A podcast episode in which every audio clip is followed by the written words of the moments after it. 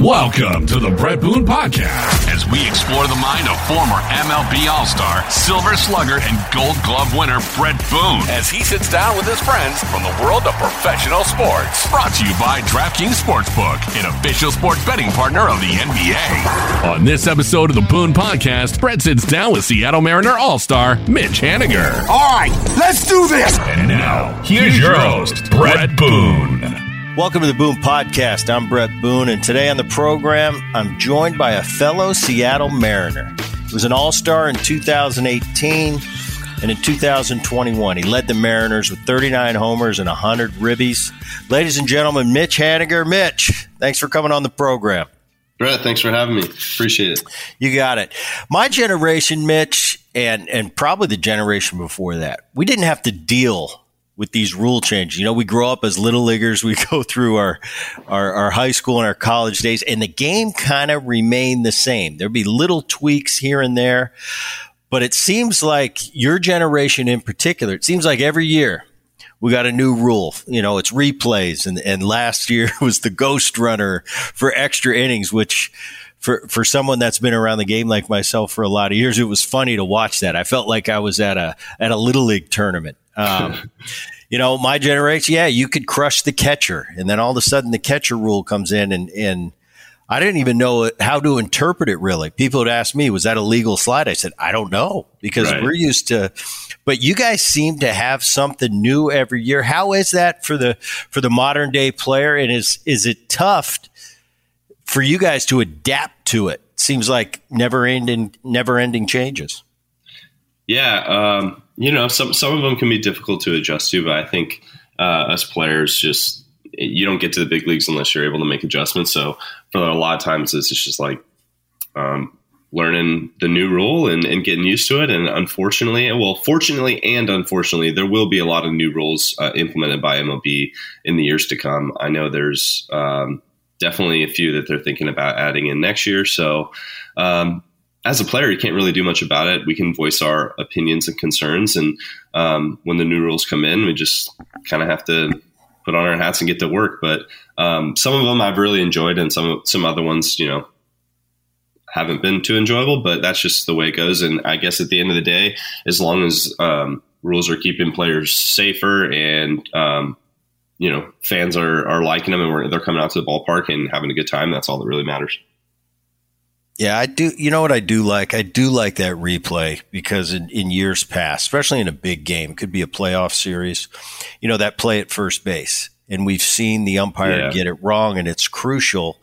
And sometimes that's the difference between a team moving on or a team going home you know, on a on a bang bang call at first base. I, I liked that rule, even though it it adds a little bit of length to the game. I think in 2022, you see it with all sports. You know, NFL yeah. started it with the replay, and I think it was just a matter of time. There are certain rules too. Me as a as a kind of a purist of the game, I think you do have to adapt with with the times and and the technology we have moving forward. I, I, I do think there is uh, room for some changes just to keep up with the times. But uh, you know, I like to keep it as pure as possible. All right, Mitch yeah, Haniger, definitely, definitely with you on that. Um, this, like I said, as long as the newer rules are keeping guys safer, that's fine. The one, the one thing that I feel like has you know, complete. I, I, think there was a play about a week or two ago, and I'm all for um, making player safety a priority, but at the same time, like when I grew up watching baseball, like there was an element to when a ground ball's hit up the middle and you have to turn two, like part of turning a double play is being able to avoid the runner because you know he's not just going to let you turn two.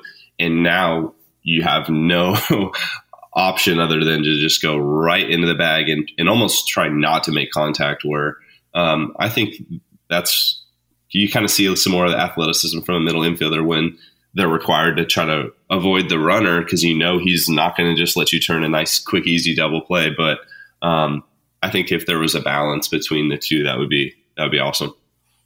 No, and you're speaking my language there. That's the one rule that really bugs me because as a second baseman, uh, the, the only way you can separ- separate yourself uh, defensively you know, to, to be, you know, when I was playing, it was like there were cer- certain second basemen that I really respected how good they were defensively. And what separates a great second baseman from just an average second baseman is his ability to turn that big double play when you got someone barreling down on you. Yeah. You know, nowadays with with how you explained it, you got to you got to slide right in. Anybody can turn a double play. Right. You know, with the shifts, you can put a third baseman at second, as long as there's no there's no worry about I, am going to get injured or my legs are going to get tangled or I'm going to get caught in a bad position. Well, then it's easy to turn a double play. So I kind of take, uh, I take, I take that kind of personal. Like you, are yeah. not giving us any way to separate the great from the from right. the de- from the decent. So that's one of the rules I don't really like. Yeah, and I think there might be a way to like um, modify it to where like you can break up a double play. You also shouldn't be looking to break a guy's leg, but at the same time, you know, like a little bit of contact and, and a little bit more athleticism, I think for for a viewer would be more fun to watch as well. Yeah, I agree. With, uh, I agree with that. Okay, Mitch Haniger, you grew up in San Jose. Mm-hmm. Um, talk about talk about you as a kid. Give me a little snapshot of young Mitch Haniger. What were you like? I know you're a football player, uh, baseball, obviously. Just just give me a little uh, walkthrough of you as a kid. Uh, pretty crazy, if you ask family members and uh, neighbors growing up. Um, no, yeah, definitely a little too busy as a kid, a little too crazy, but played a lot of sports. Um, baseball, football, basketball, a little bit of soccer, a little bit of hockey. Um, couldn't stay inside. Loved being outdoors, playing. You know, we played t-ball, uh, wiffle ball. You know, street hockey. I mean, we we did pretty much everything as a kid. We played baseball on tennis courts at night. Um, pretty much always just busy, getting into trouble, and um, it was fun. Had a great childhood. I had two um, cl- cousins that were a year above and below me, and my brother that was four years above me, and spent a lot of time just outdoors playing with each other and you know playing tackle football, playing playing sports pretty much nonstop.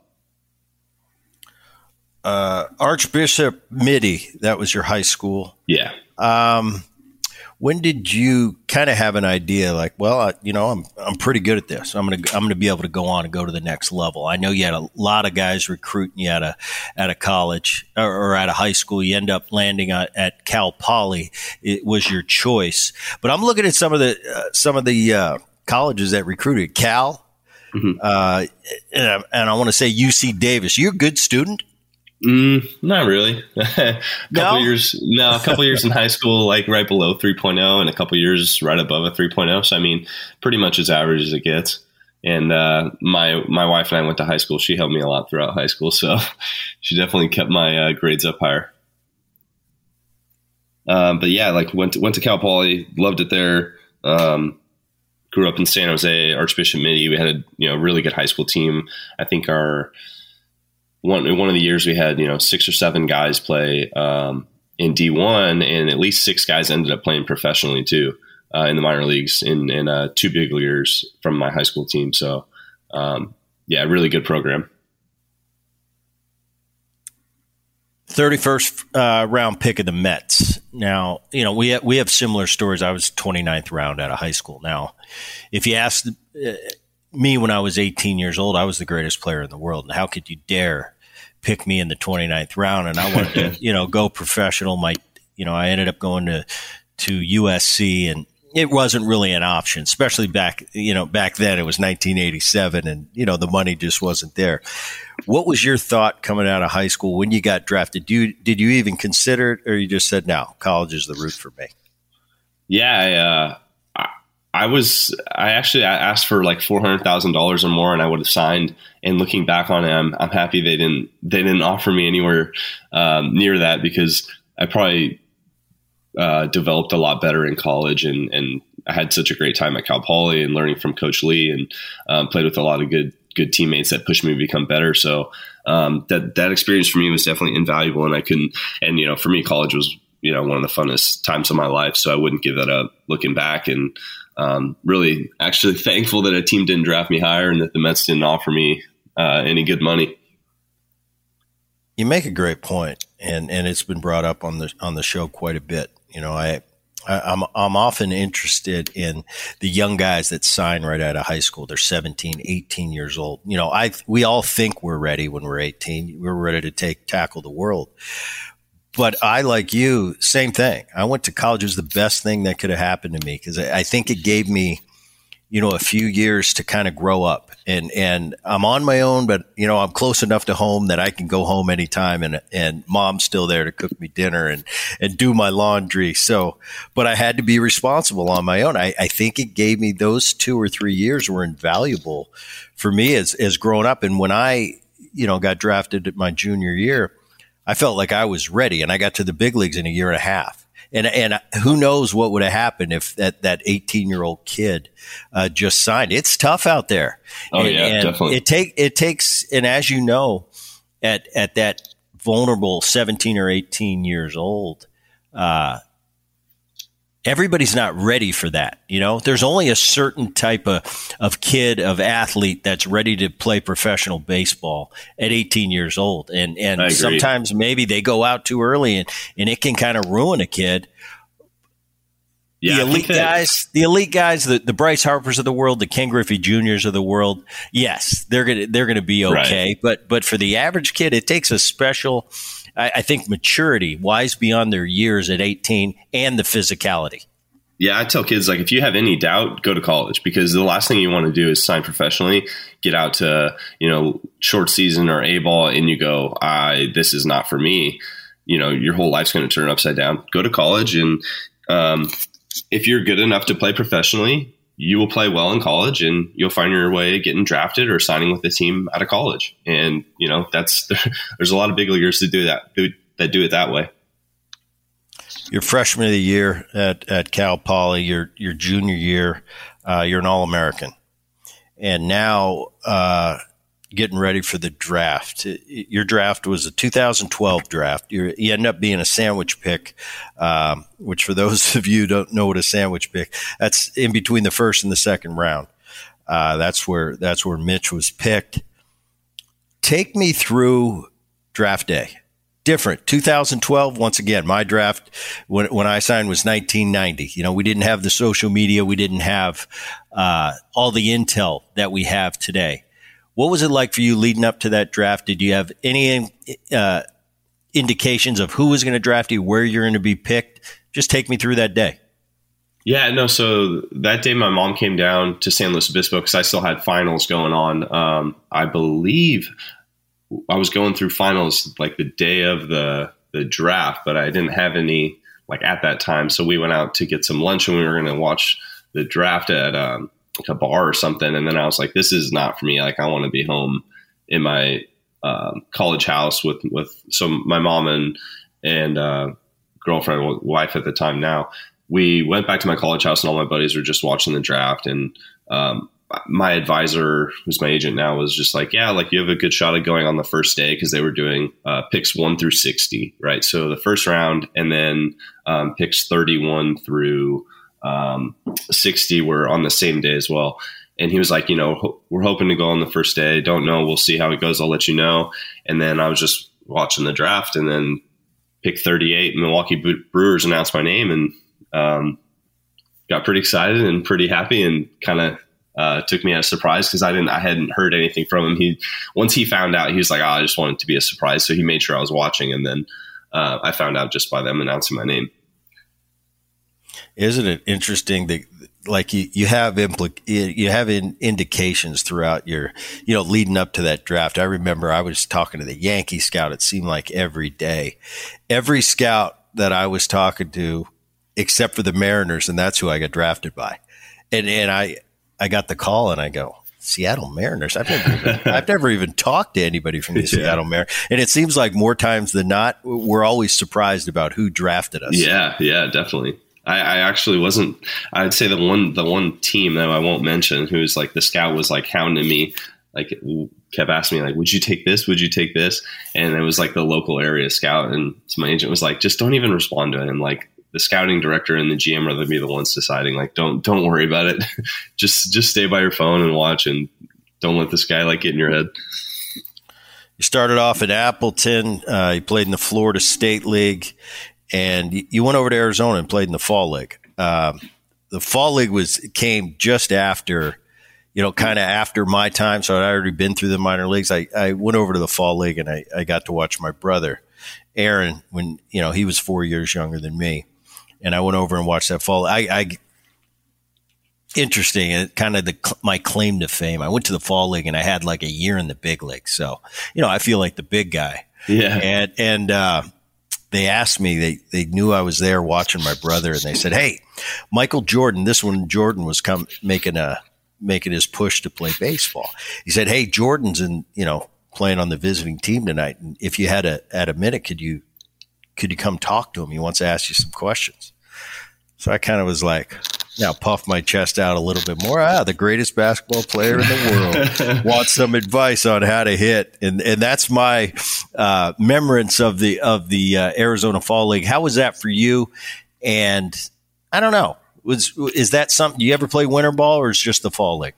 I never played winter ball, just the Fall League, and I had a great experience. It was really cool playing with. Um, I think it was six different clubs on our team uh, at least five, five or six different clubs, playing with a whole bunch of guys, uh, different prospects from different organizations, all come together for you know like six weeks and play. And we actually won the championship that year. I had a great, we had a great team, had a great, um, great run, and um, yeah, like Mookie Betts was on our team, Jonathan Schoop, Eduardo Rodriguez. We we had a bunch of big leaguers um, on our team, and great time. That was definitely a, a highlight in the minor leagues was playing in the fall league this is where it kind of uh, doing my prep work. It kind of gets interesting for me in, in, your journey through the minor leagues. Uh, 2014, you get traded to the Diamondbacks.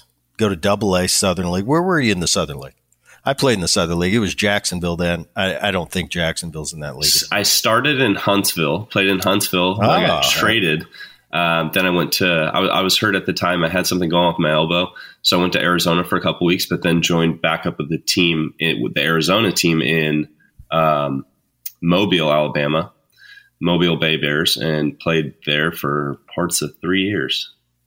So 14, you go to you get traded, you go to you end up playing in Double A that year to start the 2015 season. You go to Double A, you're hitting 281. Next thing you know, you get sent to Visalia. So you've been tr- your first round pick essentially, sandwich pick. You get traded. You're in Double A. Now you're in A ball. You're retooling your swing. What are you thinking in 2015 when you're down in Visalia, or was that something that was discussed that you know that was part of the plan?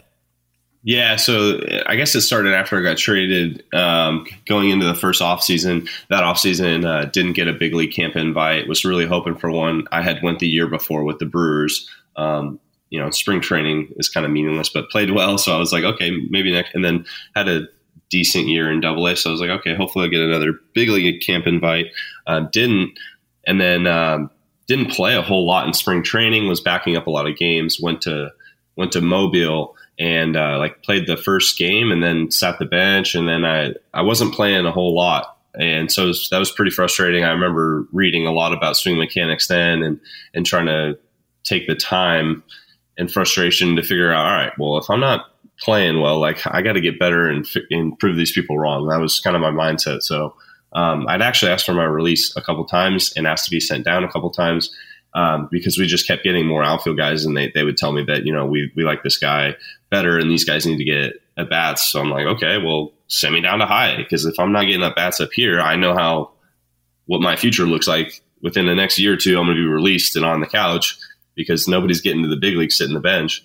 And I knew if I went down to high A and I raked, hopefully people's eyes would open and or hopefully another team would see me and, and trade for me. Um, and kind of both things happened uh, the year after that. So went down to high A for the second half, played really well. Um, and then they were kind of like, I remember at, at, the very end of the year, I broke my hamate and I talked with our farm director and I was just like, Hey, like, what's it looking like for me next year? Like, am I going to, he's like, no, you're going to, you're going to play more. Like, don't worry. And like, basically like, yeah, like we, you're better than we thought, I think is what, what they were trying to tell me. And the next year went back to double A, played well, went to triple A, played well, and then got called up to the big leagues. And then uh, in that offseason is when I got traded to the Mariners.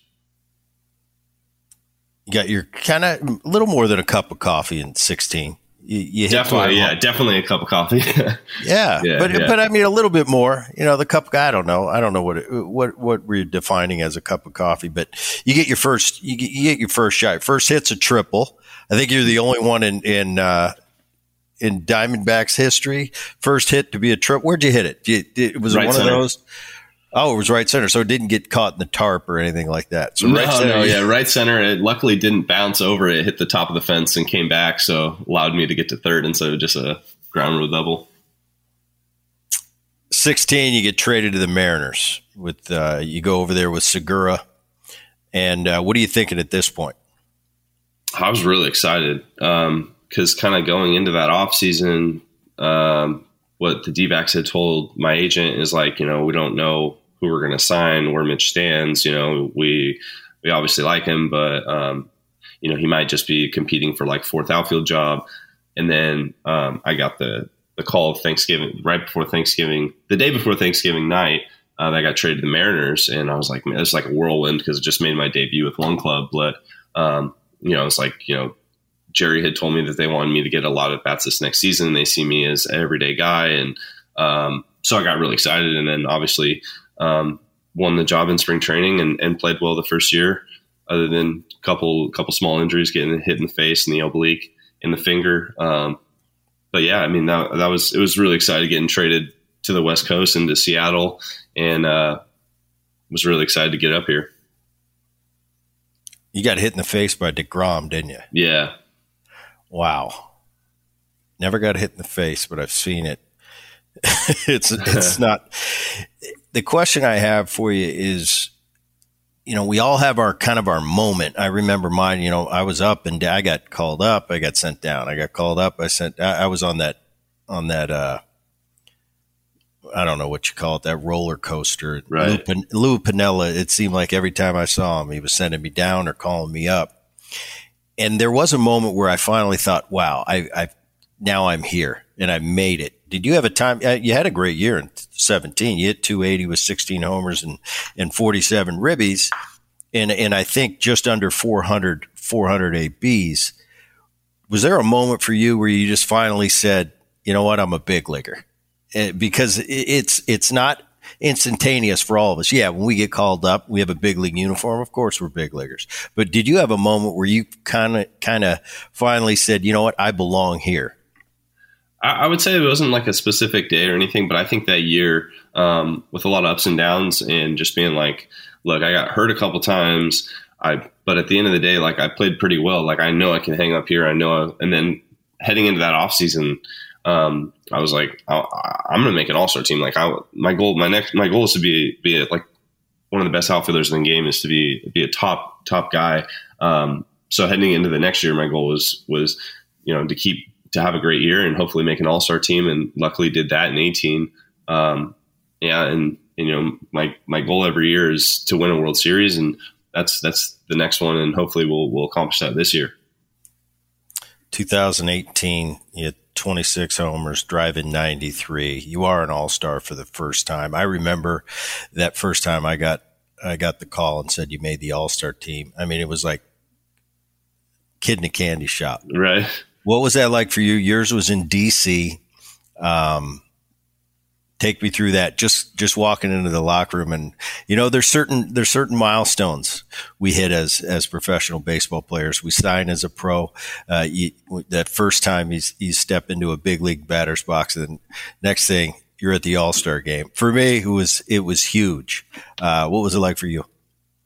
crazy, like pretty surreal, you know, just being in a clubhouse with a whole bunch of stars and being in a clubhouse where, you know, I grew up watching some of the guys um, that were, lockers were next to me. So that was, that was definitely a whirlwind and um, don't get starstruck too often, but you know, being in a room with all those guys and being like, oh man, I like made this team and I'm with all these guys was, was a uh, pretty cool experience. And um, yeah, definitely super thankful and grateful that I, I got the call and, and, was able to go out there to DC and make the All Star team, and um, pretty cool with all family and friends coming there too, and um, yeah, just just a great experience. Roll it into 19, you end up missing 100 games. And uh, we just had one of your buddies, one of my buddies on, on the program recently, uh, Rick Griffin. and uh, he was telling me about your injury, and and he said he ruptured his testicle. Tell me, walk me through that. At this point in your in your career, you've you've had quite a few injuries. You've had to come back back from the hamate bone you mentioned earlier. Uh, that 2019 that that doesn't sound like a lot of fun. No, that was a rough one. Obviously. Oh man. Yeah, a lot of a lot of pain, a lot of yeah, that that sucked. Um, yeah, pretty much just you know, foul ball hit me in the thigh and and got my right testicle and uh, ruptured. You know, surgery, all that gig, and then just a lot of injuries that that um, kind of came in the recovery from that. Um, it was just unfortunate, but for all those things, like I just for me, it's best to just put it behind me and focus on what I can do now. And I just know that from going through all that stuff, like I know my body a lot better now, and I was able to address a lot of things uh, movement wise and strength wise that maybe uh, wouldn't have focused on if I didn't um, have any of those things happen to me. So um, just thankful for, for where I'm at now and feel back to full strength and even stronger and uh, more mobile than ever. So for me, it's it's just not looking back. I mean, understanding like that sucked, but at the same time, not looking back and just pushing forward and continue to try to get better every day. Because in 19, you had some other injuries on top of that that rolled over into 2020. You end up being uh, you end up being a dad for the first time in 2020, and you didn't play, and that was the COVID shortened, you know, 60 game schedule. Um, and for the first time, you know, in your professional career, you're kind of sitting back in a fan seat now and watching your team play. Uh, how was that experience for you, 2020? I know as a fan, I, I was real, you know, I, I, didn't know what to think. Like, how are they going to pull this off? No right. fans in the stands. That, that, that's really bizarre. I thought, I thought from a TV and from an entertainment side, I, I thought they did as good a job as they could have done. Oh, definitely. You know, piping in the sound, and it was kind of realistic. You know, as long as you didn't show the the empty stands too often you know, it, it, I, I, thought they did a pretty good job. I, they tweaked the, the playoff schedule to make it really tough uh, to get to that World Series and to win the World Series. And I, I thought they did uh, a really good job. Different though, you know, I, I couldn't imagine being in my in the middle of my you know a current player and all of a sudden I'm I'm kind of sitting on my couch watching it. How was that for you? Yeah, it was weird. It was it was it was definitely tough at times, and um, but for me, I it's, it's kind of it was kind of a weird weird feeling to have because I wanted to be out there playing, but at the same time I knew I had to make sure I you know go slow through my recovery and make sure I'm checking every boxes when it comes to my rehab stuff. And um, I think it actually really helped me kind of just getting away from the game for a little bit, um, dealing with with two uh, big surgeries, and um, you know I had a sports hernia surgery and a back surgery two weeks apart. So uh, it was nice just not really having the constant daily grind and and to get back on the field, like to kind of have you know people looking over you, being like, all right, when are you going to go? When are you going to go? Um, I was able to just really focus on on my body and making sure I was taking my time with everything. And super weird just watching the the games every night on TV, and um, especially with no fans being there. But um, yeah, at the end of the day, I got to spend some more time with my wife, who was expecting in the next few months. Um, you know, we del- she delivered our daughter in December, so throughout the summer months, you know, she would, she was uh, getting pretty pregnant, so it was, it was fun to be with her. Yeah, very cool. 2021, and uh, you know that's when I started. Well, I always have like a special eye on you guys just because of my time in Seattle, and you know I probably always consider myself. You know, when you finish your career one day, Mitch, you'll know. It's like, what, what do you consider yourself? Well, I'm a Mariner. You know, some right. of my best years were there, and and the relationships I had in Seattle, and and the special teams we had in the early 2000s. Still, a lot of a lot of buddies from from those days. So I always keep a keep an eye on you guys. But man, I'll tell you what, it's been thin. it's been rough. Yeah. Following my Mariners every day. Hey, Booney, how's your Mariners doing? I'm like, oh, they're having a rough time. You know, it's been right. obviously you hear about it more than you want to hear about it. Haven't been in the playoffs in in 20 years. Last year, you made it exciting. You had a great year. You had 39 homers. Uh, you drove in 100 runs, uh, both both highs for you. And you won 90 games. And I was watching you right down the stretch. And I'm going, are they going to pull this off? Um, there hasn't been that much to cheer about in Seattle. I saw at the end of the at the end of the year the fans starting to come out and and a little bit of that magic that that had been there, you know, earlier this this decade. Was that the the most excited you've seen the city kind of come alive a little bit the end of last year? Oh my God, yeah, no, nothing even compares to it. And I think you're you're definitely right. There's just that magic that we have, and this is a special place, and especially when when um, we're playing well and, and T-Mobile's packed, it's a completely different atmosphere. So, uh, huge thank you to the fans for all the support last year, and hopefully you guys keep coming out this year because it means the world to us. And um, you know, this is the year we're gonna we're gonna take it. I'm telling you, that city, Mitch, you guys win those guys, it's the most supportive city. And I, and I got to, you know, I was fortunate enough to play in a lot of, a lot of places. It, you know, I played with the Braves for a year and, and we had some real good years in in the nineties with the Cincinnati Reds. But when we were winning in Seattle and the way that city responded to us, do you go to many Seahawks games? I've been to a couple. It's, they're yeah. awesome. Yeah. And, and, and that's, that's what I felt. I went to, I went to a few, uh, a game a few years ago, and I remember walking into the stadium and sitting there, and the electricity in that stadium. I'm like, this is what it was like. Yep. At you know back when it was Safeco Field before T-Mobile, and uh, yeah, oh, I, I, just go to Seattle, and that's why I'm pulling for you guys so much. I want you to to get back to because those fans they they are you show them a product and, and, and, you win, they will show up. And, yeah. and it's really fun. I'd, I'd, love to get the city back. Uh, that kind of atmosphere for you guys and the Seattle Mariners. Um, I want to talk about this 2022 season, and, and we talked off air. And I told you, you know, genuinely how I felt about this team. The more I watch these guys, I really see something different you guys have that that's been missing in Seattle baseball for a lot of years. You know, I I'll go down my list. You, you got the Crawford kid, who I think is going to be a really good player.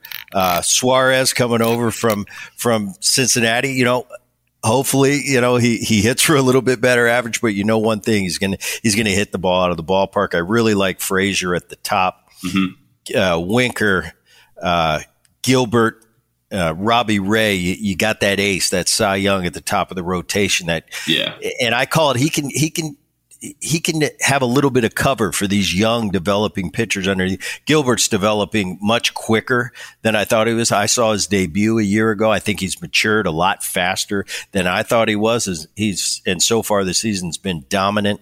Um, Castillo coming over from a real winning atmosphere in Tampa Bay. Whatever they're doing in Tampa Bay with that budget, uh, unbelievable organization. They, yeah. They've done you know, I, I think they're kind of the blueprint for how to run an organization now. But uh, you're getting ready to get back on the field. You started off, you got three homers already, seven ribbies, but and and I know they're chomping at the bit to get you back. Uh, that's my take. I'm genuinely excited. I think you've closed the gap on that Houston Astros team that's kind of had a lock on that division for a while. Your thoughts on the 2022 season? Yeah, I mean, we're uh, I think we're going to be a great ball club. I think we've showed we are pretty good already, and um, I think we just continue to to stick to trying to get better every day and focusing on what we control and. Uh, we'll be in a really good good spot come October. I mean, I feel like we have a, a really complete team. You look at the lineup; it's, it's a good lineup. You look at the starting pitching; we have good starting pitching. You look at the bullpen; it's elite. So, I mean, and we play good defense. So, I feel like we're going to be tough to beat. And um, I know if we just continue to keep our heads down, work hard, and try to get better every day. I feel I feel like we're going to find ourselves in a really good position come October, and hopefully uh, we're holding up a World Series trophy the end of end of October, early November. Well, that would be awesome, and and hopefully I'll get you know I'm sure I'll get out to Seattle uh, to see you guys at some point this season. But I just want to let you know I'm pulling for you guys, and and uh, I hope you get back. Have a great year. Your team has a great year, and I really appreciate you coming on on the podcast. It was a lot of fun. Get to know you a little bit, and and uh, I'll be watching. Thank you. Yeah, I appreciate it. I appreciate all you guys watching and uh, supporting us. It means a lot. You got it. And as we do each and every Boone podcast, at the end of the podcast, we kick it back to the voice of the podcast, Dan Levy. Dan. That's going to do it for the Bret Boone podcast. My name is Dan Levy, the technical director, producer, voice of the Boone podcast, EP, executive producer, Rich Herrera, digital. All gets uploaded by Liz Landry. Do us a favor, share the Boone podcast. Neighbors and friends and all those that love sports, make sure you subscribe never miss an episode. And while you're at it, give us a five star rating and share your feelings about the podcast by leaving a review on whatever platform you listen to the show. For all of us here on the Boone Podcast, he is Bret Boone. You can find him on social media at the Boone 29. I'm Dan Levy, BASS on air. That is base on air, all my social medias. Thanks for listening. We'll do it again soon. Have a great one.